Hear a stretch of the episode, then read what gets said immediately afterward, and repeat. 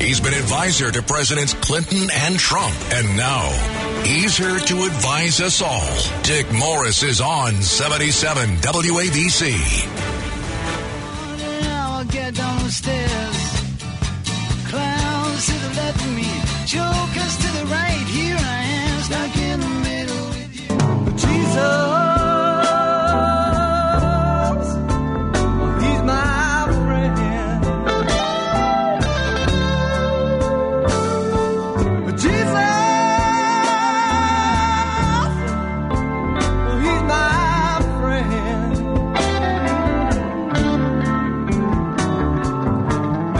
No, don't touch the dial. You're not tuned to the gospel station. This is not the gospel station. This is just inadvertently gospel.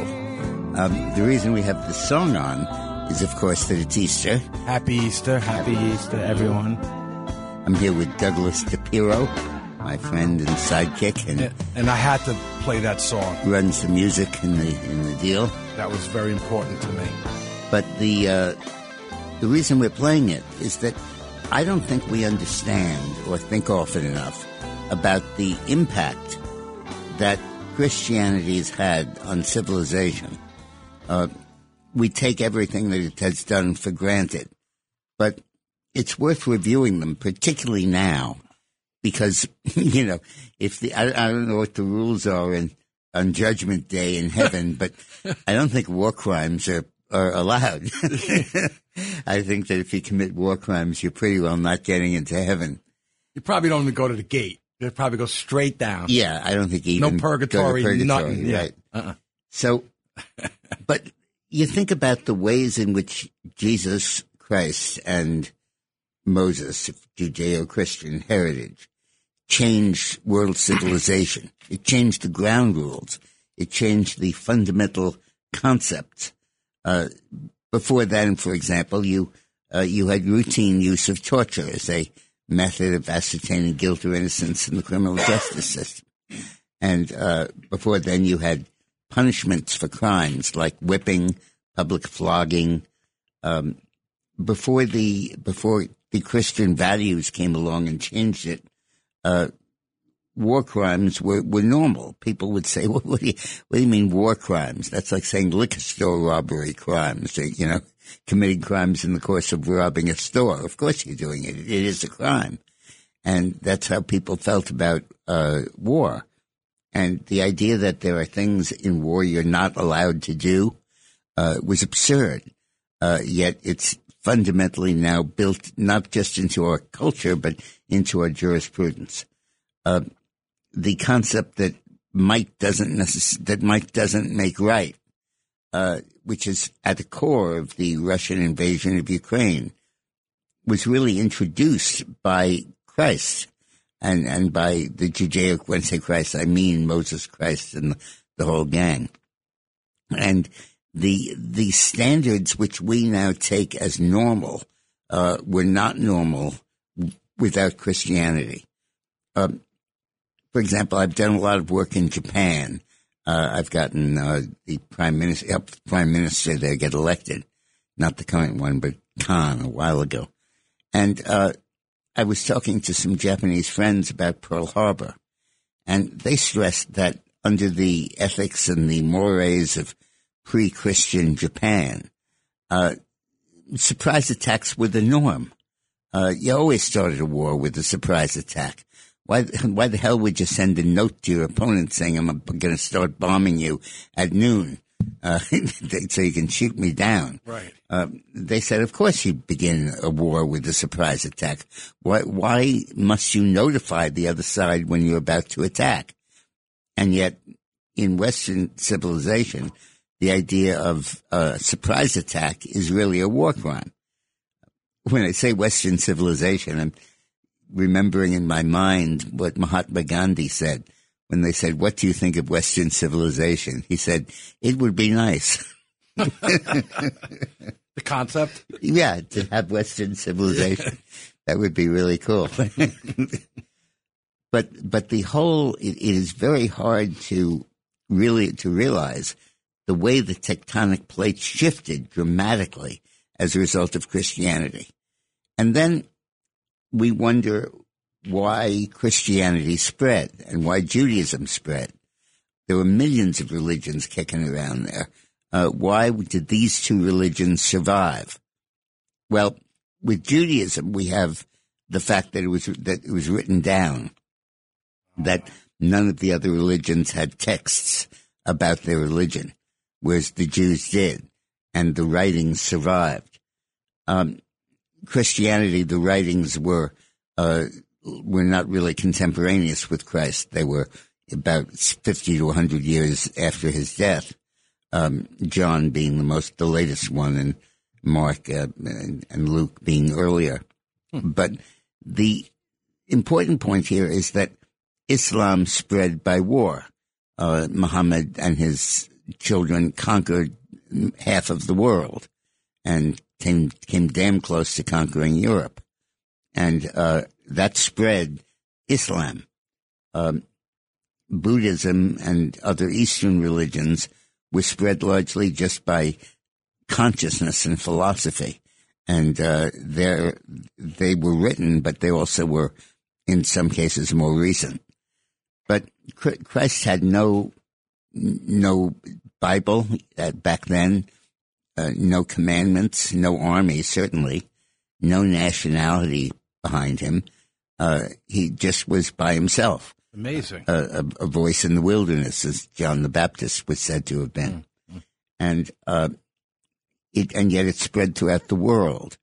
And in about three hundred A D, when the Emperor Constantine mm-hmm. converted to Christ, uh, it basically conquered the Roman Empire and conquered the world with a doctrine that was dramatically different from the Roman Empire, one that focused on love and forgiveness and charity as opposed to force, brutality, and military strength.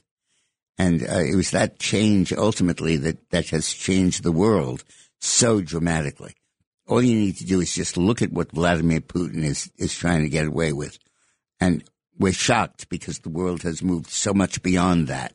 But he's trying to do stuff that's a complete throwback to the pre-Judeo-Christian heritage. And uh, it stands out like, like a sore thumb. It, it rankles with us because it is so contrary mm. to our normal value system. And that value system came about because of Christ. And why did Christ spread? Why did the story of the resurrection that we celebrate today catch on? Why was that something that was repeated all over the place and eventually foundation was the foundation of religion with no army, no ethnicity, nothing written down, no Gospels. The Gospels were later. Why? God was his own. Yeah, there's only one answer to that, the will of God. Unbelievable. Uh, just, I, I mean, not even, it's not even an act of faith. It's an act of logical omission of every other possible cause. Okay, well, now you can change back to seventy-seven W A B C. But that's so amazing. That's so amazing. You told me this the other day. In the we comedy. Finished the Gospel section. It's great. So great. Okay. Now, um, there was a sinking um, this week, uh, and uh, the frigate, the, the battle frigate, Moskova, the, the the crown jewel, they're saying, of the Black Sea fleet of the Russian Navy. And the, the Black Sea is the only port they have that's a warm weather port. Everything else is frozen half of the year. And sinking that ship is unbelievable. Somewhere... beyond the sea, somewhere waiting for me. My lover stands on golden sand. Well, I have this uh, diversity. We've gone from quoting Jesus to quoting Bobby Darin. I bet he was a good Christian. Actually, you know, Bobby Darin. He was, was cool, Bobby Darin. Well, a better song for him would have been Splish Splash. Oh, yeah. But he was, you know, I liked ba- Bobby Darin because he just had, he was, had a cool groove. You know, he yeah. snapped his fingers. Yep. He died young. The good do. Mm. Um, but the, the, the story of the sinking is really huge. First of all, it was done with a missile developed by Ukraine, with technical assistance from the U S and Israel. Great. But um, but they built the missile. I mean, they, they had that technology. And the technology to knock out a ship of that size, the only other time that I think that's happened uh, is in the uh, Argentine invasion of the Falkland Islands. Did you say it was a frigate? It was a frigate? That the no, ship? I'm just using that as a, as a generic term. Oh. Battle cruiser is oh. probably its, oh, okay. its actual uh-huh. designation. Yeah, it's bigger. But um, it, it basically the Russians were using the uh, the the ship not for maritime operations. They were using it as a platform for artillery to bombard Odessa and Mariupol and the mm. other targets that they have. And it, it's kind of like we talk about air supremacy. Well, part of that is naval supremacy on coastline areas because they they they can pack huge punches on their on their uh, their ships with the cannon that's available to them. And the fact that Ukraine was able to knock it out is just totally unbelievable. It's great. It's so great by itself. It's it's absolutely amazing. Great. Um, so the war is not going well for Russia. Good and for him. We'll discuss that a little more on the other side of the break. It's Sunday, and you know what that means. Here's Dick Morris on seventy-seven W A B C. One hour, get downstairs. Clowns to the left of me, jokers to the right. Here I am, stuck in the middle with you. That song just gets me all the time. It is so true. What's it? Clowns to the left of me. Well, we know who they are. And there are plenty of jokers to the right, too. And I am I'm your right hand man, right? Yeah, right. I'm one of your jokers. And I am kind of stuck in the middle with you, but enjoying it very much. Um, lately, there's been extensive coverage of how long can Russia hold out. Used to be how long Ukraine could hold out, but yeah, right. Now that Western aid is pouring into Ukraine, and it's clear that the Ukrainian people are fighting back incredibly hard. So great. Not just the military, but the people and civilians. And um, what are we hearing about that, the people? Well, what are they doing? The issue now is uh, what about Russia replacing its material losses in Ukraine? We've always assumed they have a vast industry and that they can just push a button and it spits out tanks and planes yeah. and it's easy. But the economic sanctions that are receiving far less publicity than they should have been t- tremendously effective in stopping Russia from producing new tanks and in cutting off their flow of oil. Um, take those one at a time. The supply, you know how hard it is to buy a used car now in the oh, U S. Yeah. Oh, yeah. Well, a used tank isn't any easier. It's not like they're all over the place. Yeah. Even a uh, even an unused tank, even not even not a previously owned tank. Actually, all the previously owned tanks, to put a polite spin on it, are um, have been first used by the Russians, and then the Ukrainians captured them, and they're sending them to factories in the Czech Republic and Slovakia and Poland to repair the damages uh, and uh, send it back out in the field.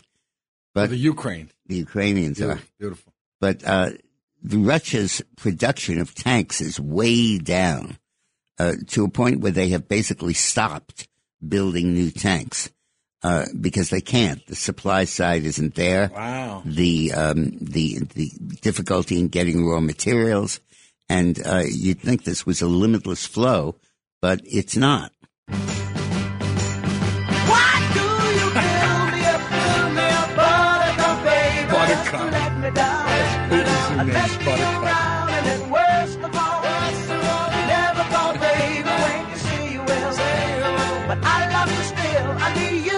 Putin is not as forgiving on his factory managers. I don't think he says, but I love you still.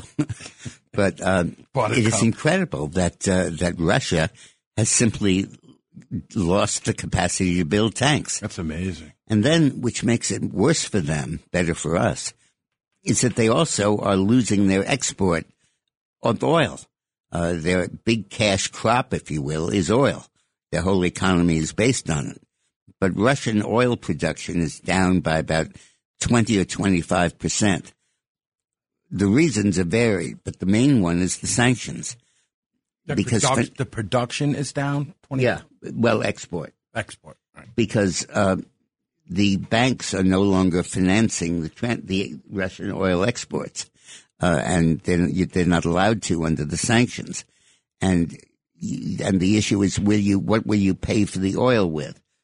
if you want to pay for it with dollars, well, that's fine. But where do you get the dollars with the banking system cutting you off? And how do you transport it? Mainly tankers. Uh, but the tankers can't get insurance. Uh, because they they should call Liberty Mutual, I guess. But, progressive. Yeah. Fifteen minutes. Yeah, right. Um, but the uh, the result is that at the very moment that the Russians most need the cash, they can't uh, produce. Uh, they can't generate the oil for export, and the effect of the U S sanctions has been to dry up the flow of Russian exports to Europe. Um, which is really reducing the leverage that the Russians have each day over Ukraine, over, over the Western allies and NATO in the war in Ukraine. So um, it, it's really interesting to see how these sanctions are working. So give me a call at eight hundred, eight four eight, nine two two two. That's eight hundred, eight four eight, nine two two two. W A B C ninety-two. Did you memorize that? You had that in your head? Yeah, well, I can't what? find it anywhere. That was pretty good. Yeah. Um, the uh, so, so these sanctions are, are stopping Russia from using its two huge advantages. It's, it's monopoly, virtually, of energy supplies in Europe and its huge industrial complex that lies behind its military forces. And it's just like they don't exist. Good. It's a two-punch. Yeah, it really is. Good. It's uh, it's an incredible thing that's going on. Uh, and it shows the potency of sanctions. That's interesting because this is the first time that sanctions have really, really worked against a world power. Um, when Italy invaded Ethiopia, the League of Nations tried to, to impose sanctions, but they were porous and they were basically very narrowly tailored. And most most people didn't follow them. And then, obviously, they the world would have wanted to sanction Hitler, but uh, it never even really tried that because the German economy was so resilient and so ultimately able to defend against the sanctions. So uh, this is the first time that sanctions have really, really worked on a large scale. They did work in the Bosnian War. Um And, uh, and they were a very important and very effective tool for U S diplomacy.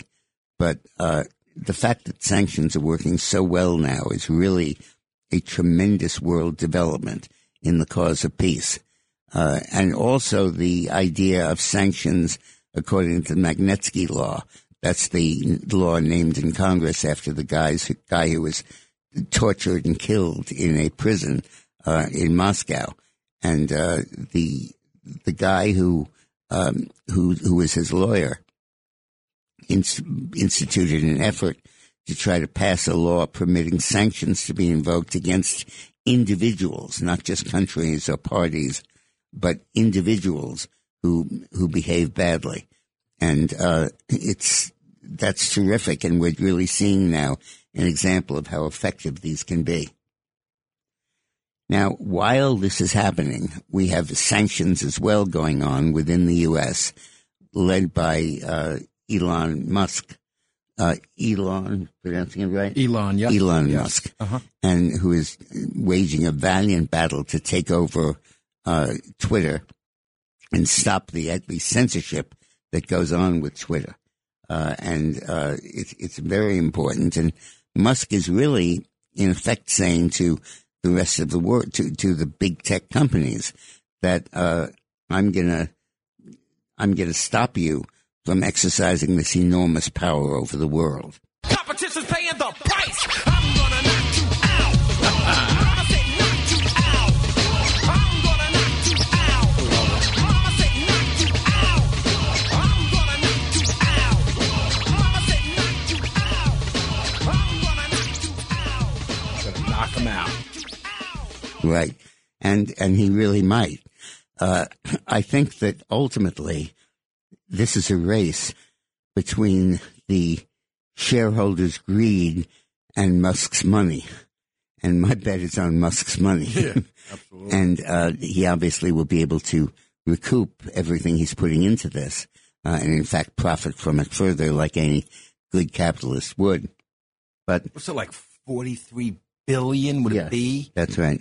That's right. And the poison pill strategy is to basically raise that price by another six or seven billion in the hope that Musk can't pay it. But I don't think I, I don't think that's a good strategy. I don't think that's going to work because he can pay it. What's that guy worth? Like two hundred billion? I think. I don't know. Some- but um, but he is single-handedly saving freedom in the world. Um, it's unbelievable that he's able to do this. Um, and it's the first time, and really I think it marks a paradigm shift here in what super-rich people think of politics. Um, until now, they've always been uh, leftist, and they've biased the high-tech institutions for leftist causes. They abhorred Trump, and they basically elected Biden. The polling on the twenty twenty election is clear that if voters had known then what they know now about the nefarious activities of the vote counting and uh, and of uh, Hunter Biden's laptop being being sequestered, so the world doesn't know about it. If they knew then what if they knew na- then what they know now, seventeen percent of the people who voted for Biden in twenty twenty say they would have voted for Trump instead. And how about the vaccine that uh, a week they held on to the... Yeah, yes, that's right, where uh, Pfizer could have re- announced the vaccine's results and that they, were, they, was, they had a vaccine that was effective and would be publicly available shortly. They sat on that information for two weeks until after Election Day uh, to defeat Trump. Uh, and clearly had that come out, it would have been an October surprise that would have elected Trump, although with the cheating and stealing that went on, God knows how much he'd have to win by to be able to actually win. But um, Elon Musk understands this as being a threat to democracy, a threat not just to free speech, but to political communication. The thing to realize here is that every political revolution, every serious change in politics in the twentieth century has been, in the nineteenth really, has been presaged by a communications breakthrough, a new form of communications that swept all before it and injected new political power. One of the earliest example of that is Tom Paine, Thomas Paine in his pamphlets, Common Sense, and uh, and, and his, his uh, pamphlets about the sun, sun, sunshine soldier and the warm weather patriot uh, will leave now, but the true people will fight for freedom, will continue. And those pamphlets were so important that George Washington had them distributed to every soldier in his army. And they really constituted a rallying cry for his troops. But the idea of a pamphlet defending a war and articulating your point of view in the war was new. And when George Washington tried it, it was tremendously effective. The next time you see something like that is Abraham Lincoln uh, in the Civil War. He would give speeches like the Gettysburg Address and even almost as importantly write letters to newspapers or publish letters that he'd written to people that explained why he was fighting, why the war was going on, why the war was going badly, and how there was a chance to make it right. And those letters, which he published, wrote always with a view toward publication, really constituted a new form of political communication. The next important departure was in uh, during Woodrow Wilson's administration, where he basically articulated the goal of a world organization to end wars. He called World War One a war to end war, and he did that by going by first addressing Congress in person rather than just mailing the State of the Union in which they had been doing since Washington's time. And then he went around the country giving speeches, ultimately died of a stroke uh, while he was giving a speech. Hmm. Oh, he got the stroke while he was giving the speech, but he exhausted himself doing that. And this, while he failed, uh, this form of communication, the president not just sitting on his front porch campaigning, but barnstorming around the country to rally public support, was a new form of communication. Then the New Deal and F D R's power came from his fireside chats, which were seventeen addresses that he gave during his twelve-year presidency. And uh, those speeches, those radio addresses, used radio as a political mechanism for the first time. Then you have the Eisenhower administration and the policy departures of that. And, uh, and, and in that administration, the whole focus of television advertising was invented, and it became a tremendously potent tool for politicians. Advertising time that was purchased.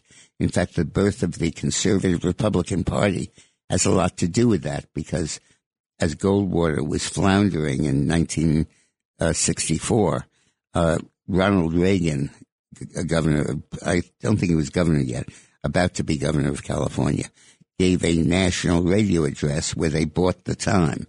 And it was the first instance of political communication really influencing policy. All of this is a long build-up to the fact that Twitter is simply a new form mm. of political communication. And the media hates it uh, because because it bypasses them. Right. It doesn't have to go through the gatekeepers. And, and Trump knew. And people get to read the comments without it being filtered. Now, it's totally ridiculous that a president of the United States needs that when he has access to T V addresses to the country. But Trump did not just think up thoughts every six weeks and give a speech. He had them every day. Yeah. And he shaped the political dialogue beautifully through Twitter. And, yeah, there are times that he went a little nuts, and there are times when he said stuff maybe he shouldn't have said. But the idea of keeping in touch with people by Twitter um, is its own form of communication. Elon Musk understands how vital this is to a free flow of ideas in a democracy. Hi, it's Lou Dobbs for Priority Gold, America's precious metals dealer. These are volatile times with high inflation, soaring debt, wars on multiple continents, and rising financial stress. Central banks are buying gold to diversify their reserves, so are many Americans. Call Priority Gold and find out how precious metals can help you diversify your portfolio. They're highly rated and happy to help. Call one eight six six, three zero three, six three five seven or get a free gold guide at Priority Gold. priority gold guide dot com. That's priority gold guide dot com. It's Sunday, and you know what that means. Here's Dick Morris on seventy-seven W A B C. One and I'll get down the stairs. Clowns to the left of me. Jokers to the right. Here I am, stuck in the middle. Let's go to John in Staten Island, who has a pretty good question. Hello, Dick. Uh, hey. Question for you. You know, when they did the uh, COVID relief, they handed out five trillion dollars. So when they printed all that money up, can someone please explain to me that how they put that much money out and it's not spent to cause inflation, instead of printing up maybe a trillion and then wait for the next year to add out more? Because in New York, we had sixty billion dollars for Sandy, which was about twelve years ago. And we're still spending the money. Yep. So all all the Democrat friends have fifty million, one hundred million, a billion in the bank for the next ten years, like the Teachers Education Fund. They have that much saved to the side, that uh, killing the middle class and the poor people by inflation. That, that's a very good question. It really is. It shows a, a depth of understanding on your part of how the money was spent. Um, but I would make this point. First of all, let me just tighten up the math a little bit. In the in the uh, eight years, the four years of the Trump presidency and the last four years of the Obama presidency, in that eight-year period, the U S government printed six trillion dollars. In the year two thousand twenty-one, the U S government printed six trillion dollars. Oh, my God. So in one year, we equaled what was, in fact, the very high and huge spending of Obama and uh, Trump. And bear in mind, the Obama spending was largely to stabilize the economy in the face of the uh, subprime crisis and recover from it and shield the public from damage. And um, Trump had the vote, the virus to deal with. So after the virus was over, after the banking system was stabilized, we then spent another six trillion dollars allegedly on COVID relief. In fact, what it basically was, was an incipient design of the Democratic Party to create a brand new welfare state. You see how hard it is to get rid of entitlements. Well, the big move here was to give everybody one thousand dollars and then two thousand dollars and finally three thousand six hundred dollars per child. Without any income check, you could be a billionaire and get the money. And um, the result of that massive infusion of spending was inflation. I don't think anybody has correlated in the way you did, John. Uh, the, the the effect of this COVID relief was inflation. The money we're talking about that went into the economy and stimulated demand to such levels that it that it destabilized the economy and led to this intractable, incurable inflation that we've only just begun to see the effects of, uh, is because allegedly of a response to COVID, but in fact just a desire, now that they had both houses of Congress and they had the White House, to spend enough money and give away enough goodies to solidify their place in power and hopefully to build in entitlements that would last forever. And that was the real motive of that. And it was, it may well have been effective in the short term, but the long-term legacy, legacy of it is unbelievable. Horrible. And we've only seen half of it. We've seen less than half of it. We're only seeing now the full extent of the inflation. Now they're saying it's eight point five. When they get up to eleven or twelve percent, you have my attention. And we, we say, okay, that was the inflation. But that's just the first shoe. The other shoe that drops is the recession, because the only way to cure that inflation is to have a recession. Uh, the only way to do that is to slow up the economy to a point where the patient damn near dies. And before he dies, it, the inflation goes away. Uh, we're going to drain drain him of blood until he doesn't have any bleed. Because his blood pressure was too high. Yeah. yeah, and we'll cure his high blood pressure. Right, right. By, by bleeding him to death. God. and and that, that really is the... metaphor. The, yeah, and the economic textbooks have no better answer than that. So the effect of this COVID spending, uh, and the spending done allegedly in the name of COVID, but in fact to invent new wrinkles on the welfare state, has been this enormous intractable inflation followed by an unsolvable recession that's going to last for years and years and years. Um, now, there's a major change going on in the way the administration is being covered in the media. And Joe Biden has gone from having a litany, a retinue of people who followed him, made excuses for him, covered up for him in the media, and did everything they could to hurt, help him and to hurt Trump. What they do, they smile in your face. All the time they want to take your place, the backstabbers. Backstabbers, they smile in your face. All the time they want to take your place, the backstabbers. Backstabbers, all you fellas who have someone and you really care, yeah. So, in the middle of the presidential, at the very end of the presidential campaign of twenty twenty, when the details of Hunter Biden's uh, corruption and Joe Biden's participation in it were revealed through this laptop that he left in the repair shop in Atlanta. Idiot. And half the intelligence community came out to say that this was Russian disinformation. Oh, sure.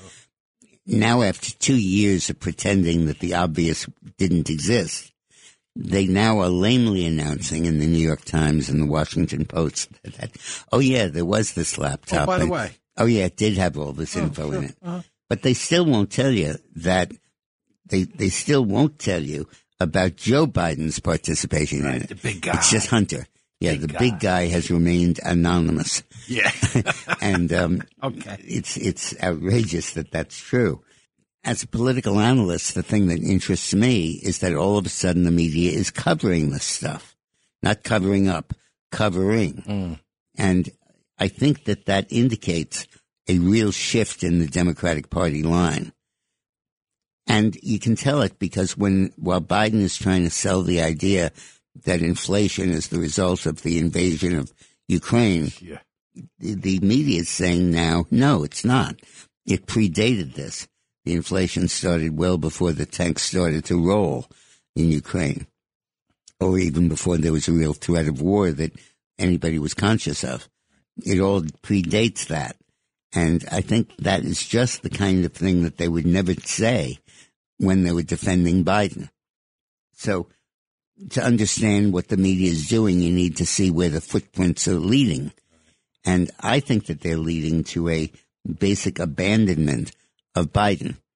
And that wouldn't be possible if it were not authorized by the Democratic Party leadership, because they, they're the guys at the other end of the puppet string. And I think that very likely what this is about is that they're going to start saying after the midterm elections, after they get trounced and slaughtered and clobbered and whatever other verb you want to use in the election. Just can't wait. The uh, I think the Democratic Party line will be, well, to stop Trump, we may have elected somebody that maybe we shouldn't have, and maybe he wasn't up to this job. Oh, geez. And uh, a lot of the damage that was inflicted here is because of him. The Democratic Party is not to blame, nor are people in Congress. Yeah. Uh, they always wanted to do the right thing, but they couldn't because their hands were tied uh, by the administration. And now, thankfully, Biden has announced he's not going to run again, and uh, we can start with a clean slate, and uh, you can vote for us now without uh, – and we can escape blame for everything that's happened in the last two years uh, because it wasn't our fault. Or, or, or I fell down, hit his head. Oh, yeah, Joe, right. In a coma. And um, not in a coma, but yeah. No. Actually, when you talk what happened? Of, he fell. When I you talk know. of Biden being in a coma, which he's not, um, I'm reminded of what happened when they told a talking coma when they told Will Rod- Will Rogers that the comedian that um, that uh, Calvin Coolidge had died. And he was famous for saying almost nothing, very few, very, never, never really spoke. And Rogers said, he's dead? How can they tell? Right. A coma. Yeah, how could you tell Biden's in a coma? but but coma I, think, I think that there may be a pattern going on here where they're doing everything that they can to, to uh, discredit their own president, because the alternative is the party and the uh, – Congress taking the blame. And I think that may be what they're doing. Let's go to Rich in Freehold. Hey, Rich. Hi, sir. How are you? Good. I'm doing great.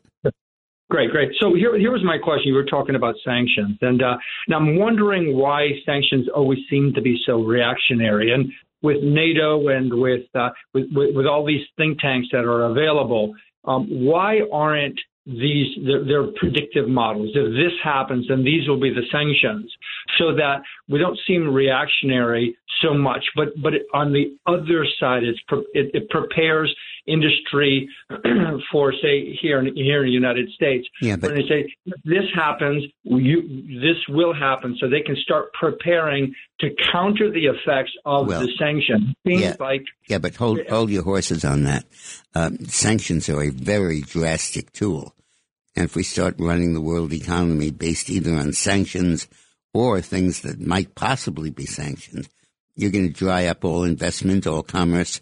Who's going to lend anybody money when they could be sanctioned the next the day? Confidence. Yeah, confidence, exactly. Uh, it's it's like saying, uh, I'll specify where we'll drop the bomb.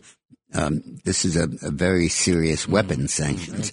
And uh, thank goodness it's reactionary in the sense that we're reacting to what somebody else is doing. It's meant as a punishment. And just like we don't do preventative detention in the United States, this guy's likely to commit murder, so we'll send him to jail for life. Um, we shouldn't be doing this with sanctions. But thanks for your call. Uh, Myra in Jackson, New Jersey. Hi, Myra. Hi. I wanted to tell you that I love your show, and I look forward to it every Sunday. Oh, great. And I'm learning so much from you. I think it's you're just terrific. That's Thank all you. I wanted to say. Oh, bless you. Aww. And my school's open even during the COVID. Thank you, um, Myra. Well, thank you, Myra. I appreciate that. It's Sunday, and you know what that means. Here's Dick Morris on seventy-seven W A B C. I'll get down the stairs. Clowns to the left of me. Jokers to the right. Here I am, stuck in the middle with you. One of the stories you're going to be reading more and more about is the you, the co- the cooperation, the collaboration, I would even go so far as to say, between Fox News and Vladimir Putin. Uh, the the idea itself is so shocking, but mm. true. Um, the Washington Times, which I read closely, uh, which is a conservative newspaper, very much unique in the country, and it ran a, I'm sorry, excuse me, I'm wrong. It's the New York Times that ran a story on Friday that quoted Russian television, the but the Russia television that's available in the U S, but also the Russian language television by the state media organizations in Moscow. And they were they t- cataloged how often they quoted Tucker Carlson and Fox News in general uh, about the war, and found that there were over a thousand mentions a month of Fox News in their coverage. Wow. Where they essentially were covering Fox News's coverage of the war, including myths, disinformation, fantasies, malicious fantasies that were made up by Putin and echoed by Fox News in general and Tucker Carlson in particular. They include the idea that the war was started because of NATO expansion, and that uh, the threat that Ukraine would join NATO uh, triggered the invasion. That's a lie. Uh, Ukraine uh, was not on the verge of being admitted to NATO, and basically the consensus in NATO was not to do it because it would be indefensible.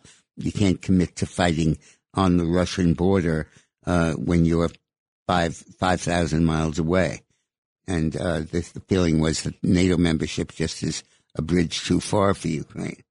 Um, the but more more recently and even more maliciously, uh, Tucker Carlson and, and Fox News implied that the bombing of the train station, bombing the refugee trains, was an act of false flag, actually perpetrated by the Ukrainian military, because they wanted these folks to have to stay in Ukraine so they can become pressed into service. Wow.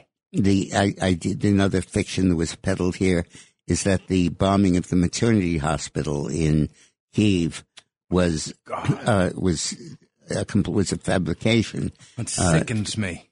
Done by U- the Ukraine to build up sympathy and in the world. That included the photos of of civilians with their hands tied behind their back and a bullet hole in the back of their head. Clearly, a suicide. Horrible. And, uh, horrible, and the, that uh, that myth was peddled, uh, Russian disinformation, and echoed on Fox.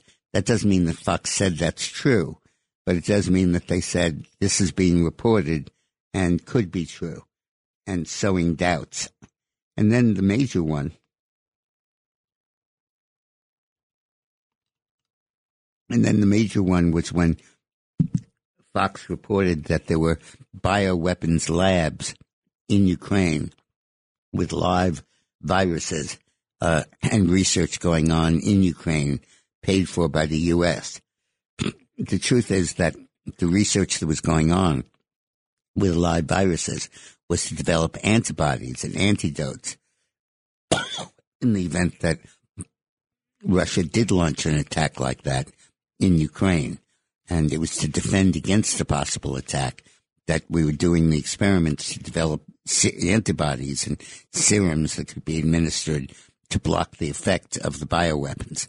Um, and this this level of collaboration uh, between a prominent Western American media presence and a foreign power essentially at war with the United States, that Russia says, Putin says, our real enemy here is the United States, not Ukraine, and that we're attacking Ukraine as a means of stopping the United States from its aggression, as he phrases it, in Eastern Europe. So when you look at Tucker Carlson, you are not really looking at an advocate for America now on this issue. You're talking about somebody who, for whatever reason, I don't know, uh, and you won't know till you have subpoena power, but um, he has really sold America out. You can't hide your lion eyes, and you're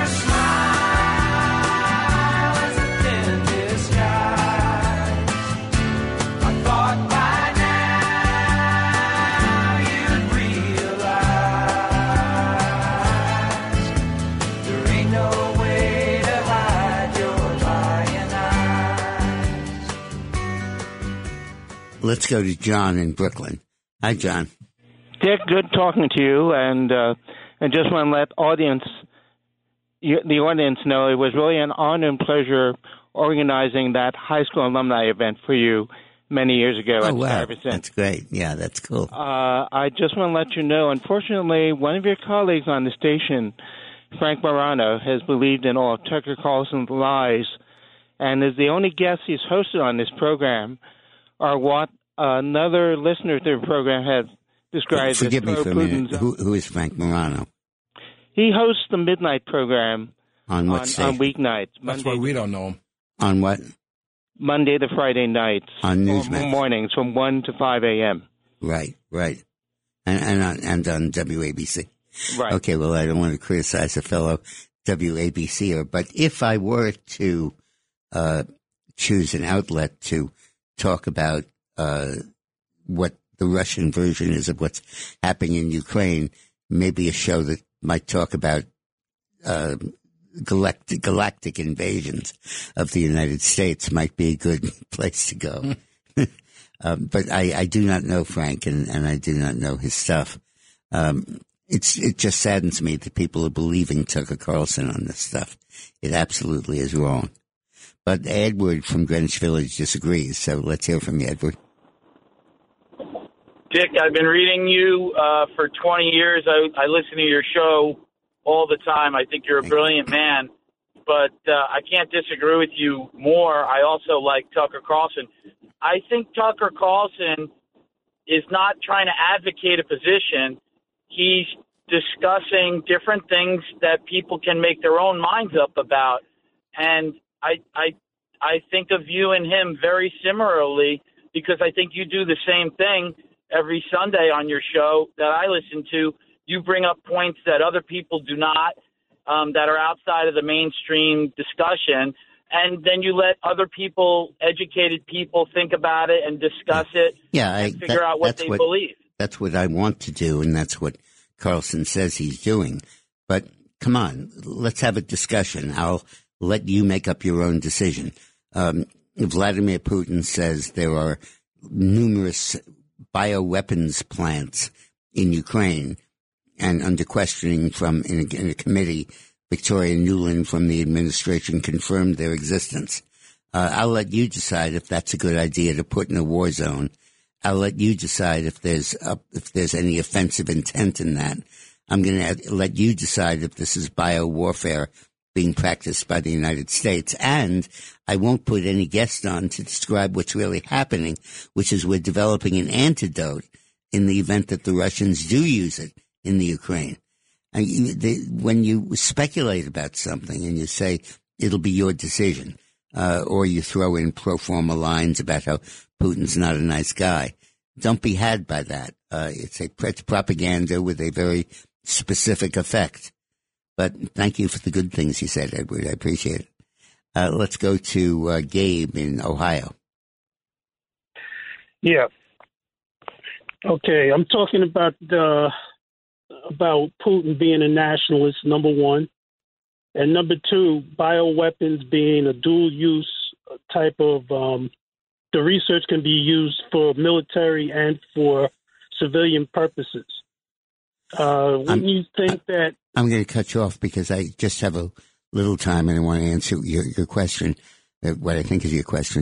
The um, yeah, the there is no, there is not really a civilian use for this technology. What there is is a defensive military use.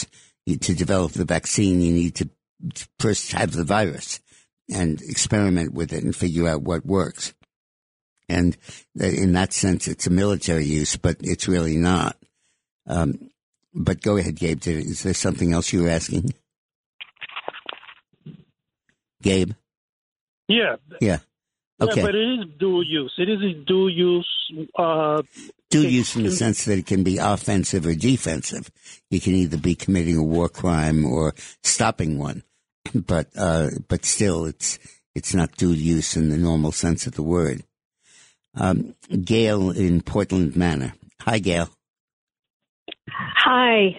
It's an honor to talk with you. Thank you. I just have a suggestion. Oh, happy Easter, happy Passover. Thank you. I just had a suggestion. being that you, as well as Tucker Carlson, are no spin kind of people, I suggest you have Tucker Carlson on your show. Yeah. I don't listen to his program, but when you were talking about him just now, it makes me wonder, because if Tucker were listening to you, I'm sure he would disagree with what you said. Yeah. So I, perhaps next week you could well, have him on your program. Sh- sure he will, and sure he would, and I'd be happy to do that. But um, and he obviously is listening, so if you get the silence from him, you'll you'll you'll assume that that, that might be that he's not likely to come on and debate me. But if he ever wants to, I'd be happy to do that. That would be great. Yeah, that would be great. Um, and uh, let's go to Victor in Brooklyn. Uh, happy Passover and happy uh, Easter. Yes, thank you, Mister Morris. Uh, I just have two I minutes have left. I have a question about Ukraine and where you get your uh, news about it. For fact, my wife is Ukrainian.